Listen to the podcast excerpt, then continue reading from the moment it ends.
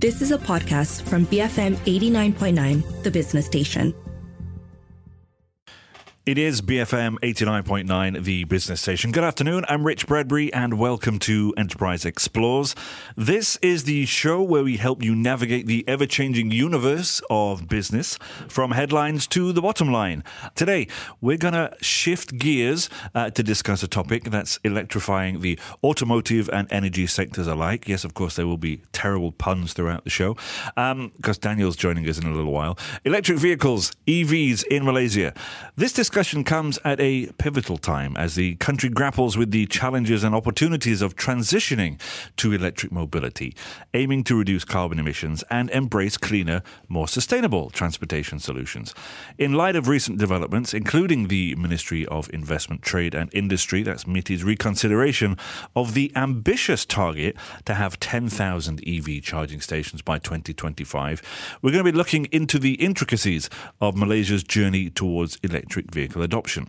With nearly 1,500 EV charging stations currently operational, the goal is to make electric mobility a practical and accessible option for Malaysians, aligning with the broader perspective and objectives of the Low Carbon Mobility Development Plan 2021 to 2030.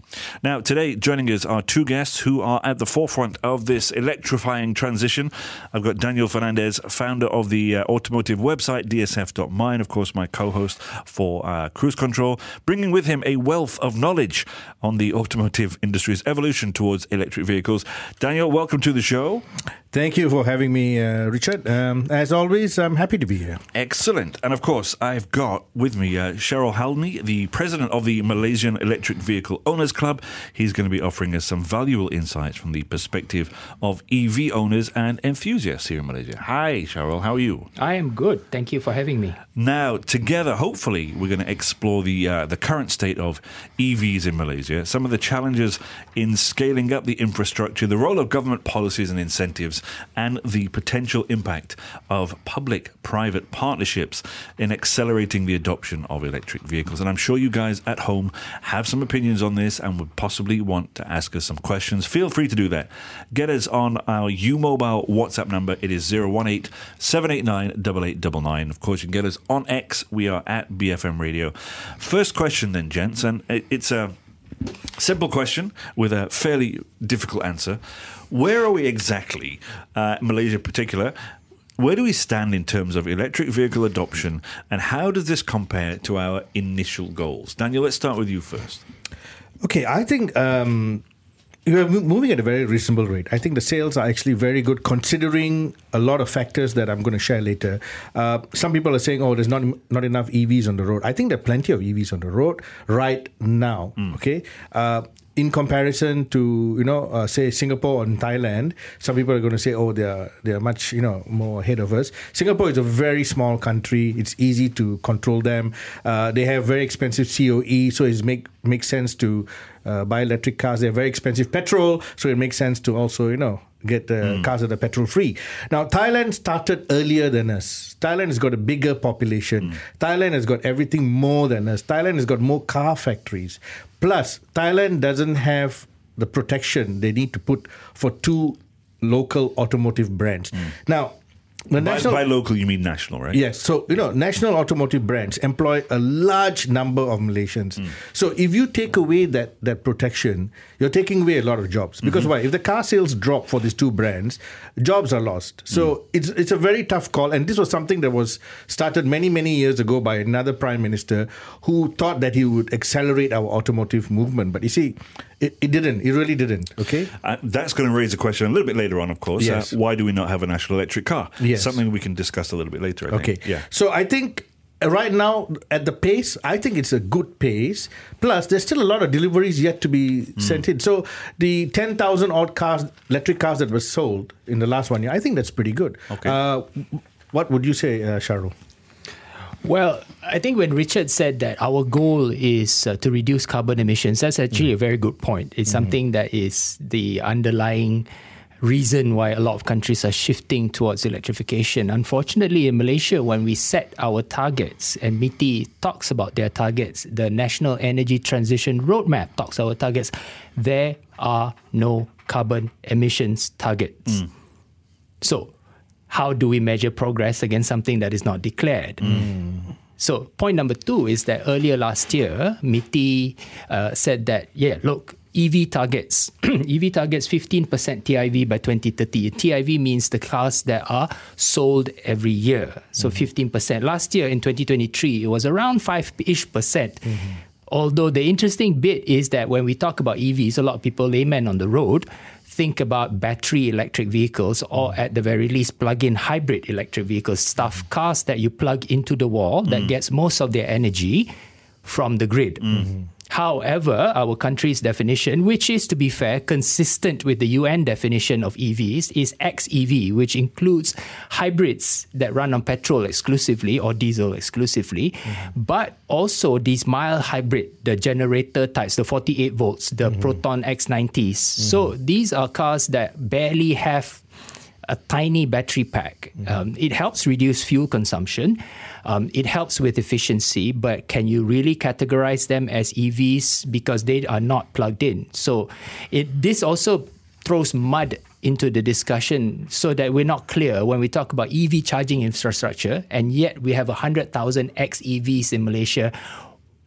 What's that number supposed to be? Right. Right. And it creates confusion all around. Yeah, and so adding to that, we have targets from MITI, we have targets from the uh, uh, Low Carbon Mobility Blueprint, which belongs to the Ministry of Natural Resources and Energy, um, which uses different definitions, right? And also, there's confusion around EV charging bays, EV charging stations, EV charging systems. So, when you ask me where are we today, yeah, fairly good. Um, last year, BEV sales 2023 was triple of that 2022 when we first started the EV incentives for passenger cars. The two wheeler bikes um, also pretty good, almost doubled, but they start from a very very low base. So summary is that the incentives, the tax exemptions are working. Last year tripled. We we think that this year and next year is probably going to proceed along similar, very rapid pace, two three hundred percent growth. Charging infrastructure not so good. It grew, but only doubled when we have a tripling of the plug-in vehicles. Right. Daniel, I, I saw you pottering around on a, a small electric bike not too long ago. you still pottering around on that thing? No, no, I was test test riding it. Um, no, I'm I'm glad you know Sharol mentioned about the motorcycle market. You see, yeah, you say double, but you know, if the initial figure was five, then double Yeah. is ten. totally tiny base, right? yeah. So you know, they they told us about you know swapping batteries and everything else. So the swapping stations have not increased. Yeah. Uh, they gave some uh, uh, ride-hailing riders, you know, I mean, uh, delivery riders to use the bikes. Uh, I actually stumbled upon two of them when I was buying food at a at a location, and they came along. So I talked to these guys, you know, because I'm riding my Vespa, so you know, they'll talk to a fellow motorcyclist. Right. Hey, boss, saya mau tukar ini macam mana? Oh, all negative. Because why? They want to be constantly riding. They Yeah. want to be constantly on the road. They can't go and find a station to swap. Now, if every petrol station, okay, lah, they were working in Petronas. So if every Petronas station, which is nearly everywhere, has a swappable battery uh, station, then fine. But these guys have to go back to the, the, the set stations and then they can only they can only make their, their money in that location. Yeah. And then you know when you're doing this. When you go and even when you want to swap, it takes time. Of course. It Yeah. takes time. Putting petrol is very fast. Yeah. You know? So this all hinders their kind of movement. Mm. And also, there's a speed limit on these electric scooters. These guys don't want a speed limit. They want to be zooming along. Yes, they are breaking the law. that is not us to govern. You know what I mean? Uh, They have to earn money and they have their reasons. So I think uh, the scooter market has a lot more growth in it once they can get these battery swapping stations done as promised. Now, uh, obviously, the reason that I've invited you to here mainly was because uh, the idea of uh, this looking at the infrastructure. You know, we, we don't have ten thousand. You know, very unlikely that we're going to have ten thousand by Yeah. the suggested dates. Right. Where are we? In, uh, are we? you- You're seeing doubling the number of people, uh, triple the number of people adopting. Are we seeing that the EV charging stations roll out enough, fast enough, though, or, or just not at all? It's slow. Um, unfortunately, uh, what we have seen is that different areas will have different rates of deployment. For example, one of the big issues that we are starting to see as more and more people want to use their BEVs to travel outstation is along the highways. Yeah. So today, for example, we have fewer than 30 locations for rapid charging stations for passenger cars above 50 kilowatts. I mean, okay, why do I say 50 kilowatts? So this is a nas- kind of like a globally recognized standard where anything lower 50 or lower is just too slow for you because you don't want to be spending You take too long. too Yeah, long yeah. to Yeah. charge, right? You can't have three So, cups of coffee. 29 locations with mm. only 51 available bays. Entire country, countrywide. Entire Malaysia. wow. And Wow. these highway charging stations are concentrated along the major travel routes so between KL and JB. That's the first one that was well developed. And to be fair, it is so good now that you can go uh, without really planning from KL to Singapore. Um, the next was KL to Penang, KL to Kedah, which is actually not too bad, still in development. But KL to the East Coast, really, there are Yeah. two, literally. Why do they always forget Terengganu and Kelantan?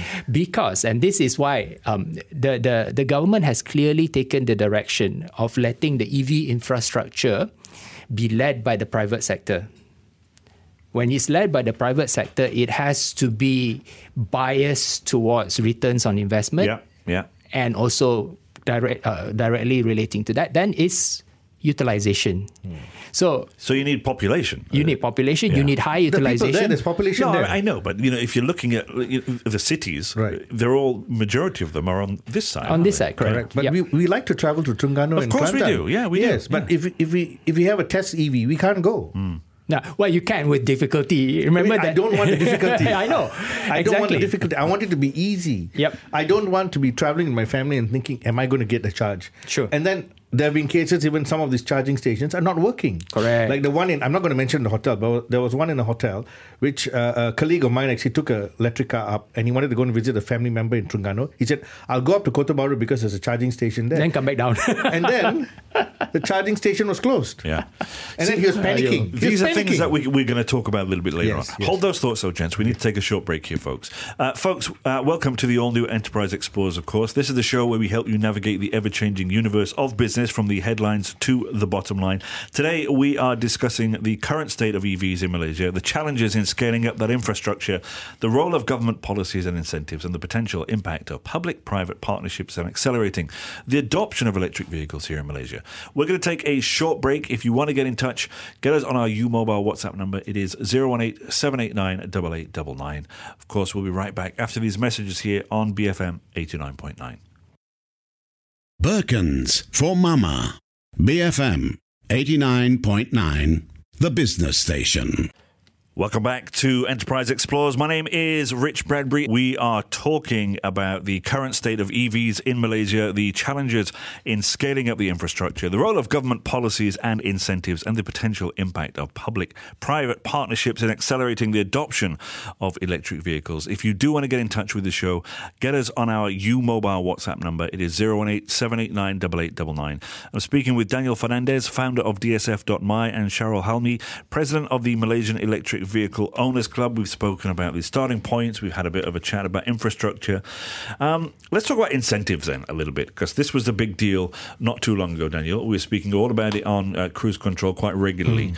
Um, Beyond charging stations, what other incentives, and and we know there's, there's tax incentives, of course, involved, or support mechanisms are in place to encourage Malaysians to choose electric vehicles over traditional ones?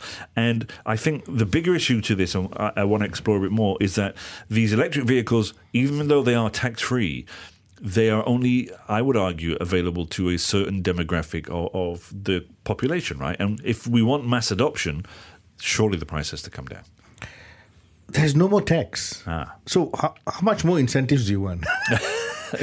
you want the you want the cars to be sold at a lot. You can't do that. You know, Right. the, the, the, incentive is already fantastic. The only incentive that I would ask the government to, to bring in is raise our currency. because if you raise our currency, Oh, okay, let's just do that. Yeah, simple as that. then Yeah. the price of the cars will come down. Because right, now with zero tax, Yeah. What else you going to give? And then okay, then you have to protect the other two, the other two uh, car brands, you know, and waiting for them to come out with an electric car. Mm. Meanwhile, uh, brands like BYD, MG, SAIC, uh, Dongfeng. Uh, even maybe Tesla, you know, if they bring in a cheap electric car, for example, the BYD Seagull. I was I was in, in China last year looking at the BYD Seagull, which is about the size of the old Myvi, you know, the, the, the, the rather upright Myvi, which is a spacious vehicle. Three people can sit at the back. It's got a little bit of a boot and everything. Now, that vehicle, if it's brought into Malaysia, currently with the current exchange rate and the current incentives, it's about 60 to 70,000 ringgit. Now, it doesn't have a huge range because it's got a small battery, but it'll do 300, 250 to 300 kilometers. That is something which the Rakyat can afford. Perfect for the city. Perfect. And it looks attractive. It's got great features, great cabin, fit and finish. From what I saw, was very impressive mm. for the price. Mm. Now they can't sell it here because you can't sell cars below ninety nine thousand ringgit. So if you can't do that, you can't have a lower price EV. Now we know Perodua is in talks with an Italian counterpart in terms of bringing in EV. I don't think it's an Italian car manufacturer. I think it's an Italian company that produces motors, or maybe it's a design house or whatever. They're not saying what what, what it is. Most probably it's a design house. Mm. And then you know you, you buy the motor from X, you buy the battery from Y, and then you put it together with parts from A, B, C, D, E. It's not difficult to do because electric cars are very simple, and Perodua can do it. They got the huge manufacturing base, they got credible engineers, they got everything ready for them. But it'll take time to do this, mm. and during that time, our currency is not going to go up. And if our currency doesn't go up, what other incentives can you give the Rakyat to buy an electric car? If I'm currently driving a ninety thousand ringgit Honda City, I want to move up to electric car. I got to take out an extra 30, 40,000. Mm. Now, people in that earning capacity, that extra money, maybe installment wise, is only like two, three hundred bucks a month. That's a lot of money. Hmm. That's that's my, my, my grocery bill. Hmm. You know, that's my house, electric, water, and yeah, yeah. quit rent. So until that, that other two, you know, brands are able to sell oh, a lower stuck. price. Yes, hmm. we are Sharol? stuck. Well, I'd like to take a step back a little bit and just think about the fact that our incentives started in 2022. We tripled the sales of BEV in 2023, and it's set to grow even more. So I would give MITI and the government an A uh, in their report card for the incentives that are already given for passenger vehicles. Now, do we want it to grow even more? Yes, but so here's, here's the but is that it must the growth must be managed well so that it doesn't outstrip the growth of the infrastructure. Ultimately, if we look at the adoption rates at other countries that have done this a number of years before Malaysia, um, if the EV adoption races ahead of infrastructure adoption, you'll end up with a situation where you have very unhappy users. You have very uh, difficult situations where people are stuck in the winter and so on and so forth. Um, so I think that the pace of But we don't growth- have winter here. well, that's an example. Winter of discontent, maybe. Yeah, yeah, yeah, okay, it's just an example. Example, right? understand, right? yes. So we have Banjir here. Ah, Banjir, yes. right? yes, so, so the point here is that the growth of both, which are symbiotic in nature, must be managed well. And right now, the key weakness of our growth is again the EV charging infrastructure. So, in terms of whether there's anything more the government can do to accelerate, I think Daniel covered it quite well. The fact that we must be able to sell EVs that are already available globally for less than 100,000 ringgit we must be able to create a better competitive market by making more data available in terms of brands that are being sold. Singapore can publish sales data or registration data by brand every month so that we can monitor closely so what brands are successful what models are successful what are not successful so that the market can react accordingly Yeah. so Yeah. data transparency will help What about public uh, uh, partner, uh, partnerships? Let's talk about partnerships, Daniel. I think I think uh, partnerships have been great uh, until now because you, you see Gentari moving very fast ahead. Yeah. The government has pushed Gentari to start doing it. Not fast enough, but fast. They're still doing because why? Every every big EV brand launch, not car brand launch. Gentari is invited. Gentari is there. The whole team, they're saying, yes, we're going to have charging stations and everything else. Uh, they talked about Kelantan and Terengganu also. They talked about Sabah and Sarawak. They talked about very remote areas. They ta- talked. Exactly. I was just going to come to that. They talk and talk and talk and talk and talk and talk. Right. But the doing is a little bit slow. What What is holding them back then? I think it's cost because Right. all this costs a lot of money. You know, you have to call a contractor to come and dredge Yeah, the ground. infrastructure is not cheap. Yes. So, you know, and then you got to get the place, you got to get, you know, the land allocation, everything. Everything takes time. And we know that there's a lot of red tape and, and, and problems in our country, mm. which will slowly be solved, hopefully. But until that happens, this is one of the problems it's having. Now, meanwhile, the car brands that have sold EVs initially, BMW, Mercedes, they have put up a lot of charging stations. I think they've done a great job because why? They helped to to ensure the adoption was easier. Wasn't it Porsche's Porsche as well? Were putting Exactly. up, uh, ones up into Thailand, was it? Exactly, and Right. they did a demo on it. Yeah. And then you have Sime Darby with Kinetic. They're doing it also because they're selling EVs. They've got uh, Jaguar EV. they've got BYD. Yeah. And then you got new Chinese brands coming in. Mm. Now the new Chinese brands coming in, especially this year, they're going to be very very aggressive in Q1. We're talking about MG. We're talking about the, the, the ORA 07. We're talking about uh, It breaks my heart New- when you call M- MG a Chinese brand. you know. Morris Garage, once an iconic British brand. Yes. Richard is from Britain and he's upset. Okay, anyway, so you got all these, you got all these brands coming in. Now I'm I'm wondering, like Chery, the the the Omoda Five, Hmm. the Omoda Five EV. Are they going to put up charging stations like BMW? It would be in their interest to do that, surely. Yes, Yeah, right. but the problem is, I think. They are more interested in selling right now. Yep. They are more interested in delivering cars. BYD seems to be the only uh, Chinese brand right now that's putting up charging stations because they are with Sime Darby, and Right. Sime Darby has Kinetic. Correct. Yeah. And Sime Darby is working hard to deploy Kinetic Yep. in all their, their areas. But the other brands, when I talk to them about charging, they nod their head and say yes. But I don't see the physical charger coming up in any showroom. Now, before you sell the car, every showroom should have at least one. Now, if you've got 20 dealers around the country of one brand, another 20 dealers of another brand, another 20 dealers of another brand, you already got 60 charging stations, which means when you go into a small town, you can go into the station and charge and then let people pay. It's okay. But you're actually encouraging people to own EVs. Hmm. And then when they say now brand A walks into brand, drives into brand B to charge, he might say, hey, I made a mistake. I should have bought brand B. It's a nice way to sell another car, you know? Yeah. So I don't see this happening, and I'm hoping because I've already alerted them to listen to my show. I hope I'm hoping that they will immediately deploy because why? These companies have got the financial might to deploy charging stations very, very fast, and it's on their grounds in the showrooms. Yeah. it's just like when Pekema said, "I'm going to put a thousand station up." When they were selling grey Teslas, they put up what seven, eight, nine, ten. A whole bunch of it in the dealerships. Yeah, but in the dealerships. Yeah, yeah. yeah. But they didn't do a thousand. Yeah. Now they claim they're going to do a thousand. You see, everybody likes to give this number a thousand, ten thousand, twenty thousand. It's Because nice to they give a sound number. nice. It sounds nice. Yeah. It sounds nice. It's like me saying, "Oh, I'm, I'm going to do a thousand, you know, push-ups th- tomorrow." Then I end up doing three. Mm. You know, don't say big numbers. Just say I'm going to do 450, right. 330, 580. Let's be practical about this, Mm, not throw figures. So when the government says I'm going to have 10,000 stations by this date, let's not say 10,000, let's say 500. Mm. Let's say 420. Can we come around to, to consumers, Sharol? I mean, obviously, you, you know, you're the, the guy with, behind the owners club. You know, do you think consumers still have a hesitation now about buying electric vehicles? And, and if they do, what, what do you think that hesitation is? Yeah, definitely. Uh, as as we move from the early adopters, the more adventurous Ah. uh, people with more than one car in the household. Yeah. So so the risk is less for them to to to go into a battery electric vehicle. Um, they are less concerned, especially if they have a home charging point, about public charging. But as that group is has already bought their EVs and you go into the more mass uncles and aunties, so they worry about where to charge. They hmm. worry about, oh, kalau balik kampung, you hmm. know, when I go back on holidays or holiday season, oh, highway charges, there are only 29 locations. So they are hesitating because of this perception, even though the caveat is that a lot of the EVs that are sold in Malaysia today don't really need to recharge on the highway. True, true. right? So so you go from KL to Ipoh, you go to Ipoh, you can charge in Ipoh. KL to Kuantan, you can charge in Kuantan, unless of course you're like Daniel and you go 200 kmh all the time.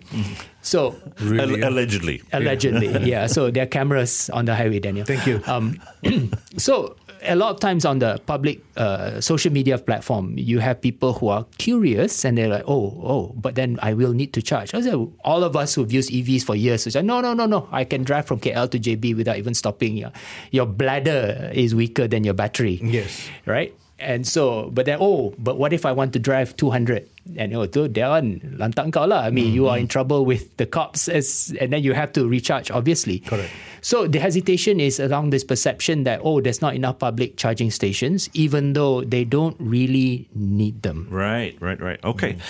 Let's take another short break. Uh, when we come back, um, uh, touch a little bit on government policy, right? And then uh, maybe some uh, the sustainable side of things and, and global trends, how we how we are uh, in Malaysia compared to what's happening elsewhere outside of Malaysia.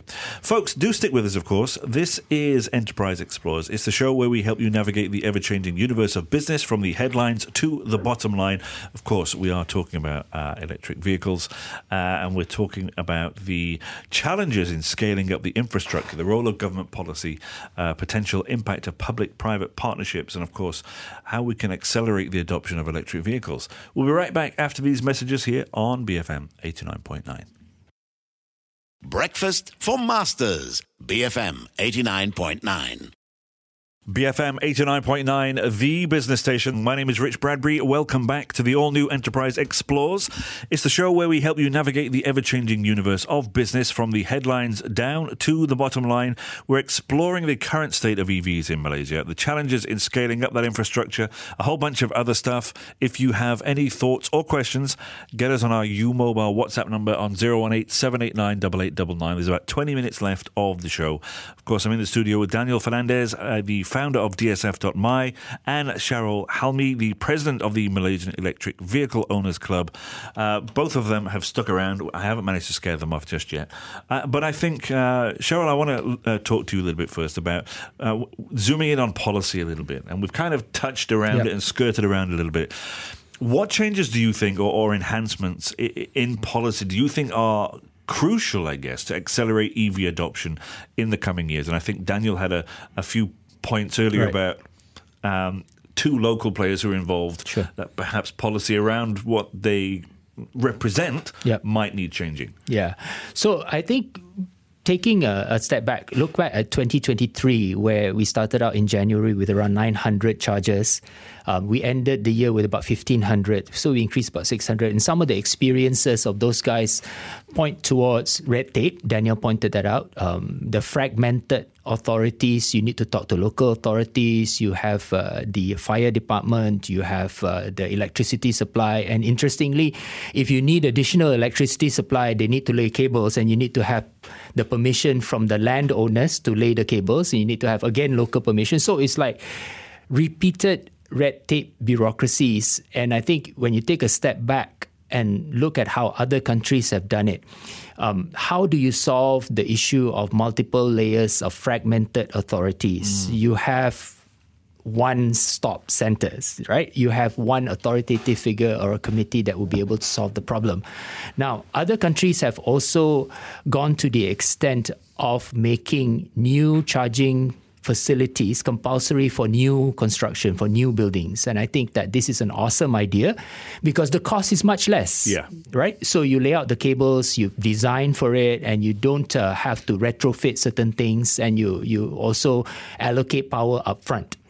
The other one is a right to charge law. Um, where some people uh, have problems in terms of convincing their landlords or their management committees to allow them to install due to sometimes valid fears about risk, valid fears about electricity supply. But all these can be worked Fire out. also. Fire, risk. Uh, but that's all these things, right, can be resolved technically if you don't say no upfront. So a right, to right. charge means that, okay, look, uh, the government says to you that you cannot say no outright. You must give us good reasons why you don't think this is good. And this is uh, in practice in a lot of cities in the US, in Norway, the whole country, UK especially. So it gives residents who are often voiceless in a way um, to have the government in their corner backing them when they say, okay, I need charging stations, I need 10 or 10% uh, of the car parks be equipped as such. Daniel?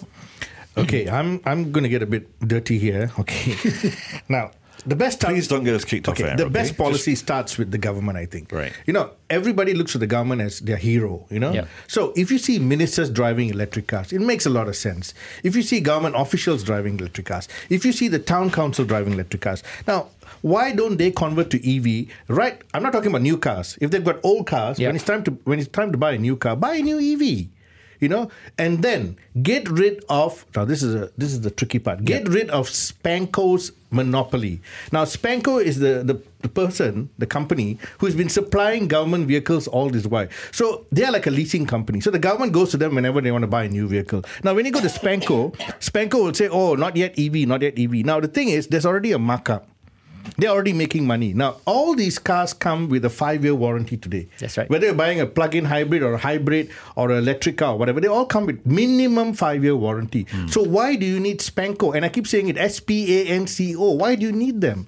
Go straight to the manufacturer and say, okay, like say now you want to buy a BYD. Go straight to BYD and say, okay, listen, I want 20 electric cars from my government department. Can you look after them? They'll say yes. Can you do a one to one replacement? They will not say no. They will look after you because why? They want to encourage their cars on the road. Now, if you go again to like say uh, Vesta, who's selling the Maxus uh, van, you know, the MIFA.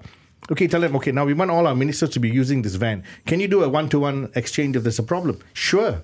Then you get more electric car adoption. And then on top of that, please get rid of all the old trucks on the road. You talk about emissions. Before you start forcing people to buy electric cars, I'm not using, I'm using the word forcing, you know, Yeah, yeah, I with, get with some restriction. Yeah, yeah, Before you say people need to buy electric cars, get rid of all the smoky vehicles. Mm. Why are you still allowing second-hand recon trucks coming into the country? Why are you allowing 30, 40-year-old lorry hunters in Mm. construction sites? I know they're not on the road, but in the construction site, they're blowing black smoke all the way. Mm. Yep. And you see even public buses in certain areas, Yeah. black smoke. Yeah, yeah. You know, even in urban areas, I live in PJ. You know, the buses are getting old. Why you're not adopting electric vehicles for this consumption? Mm. Why are you st- why are you saying the Rakyat has to buy all this?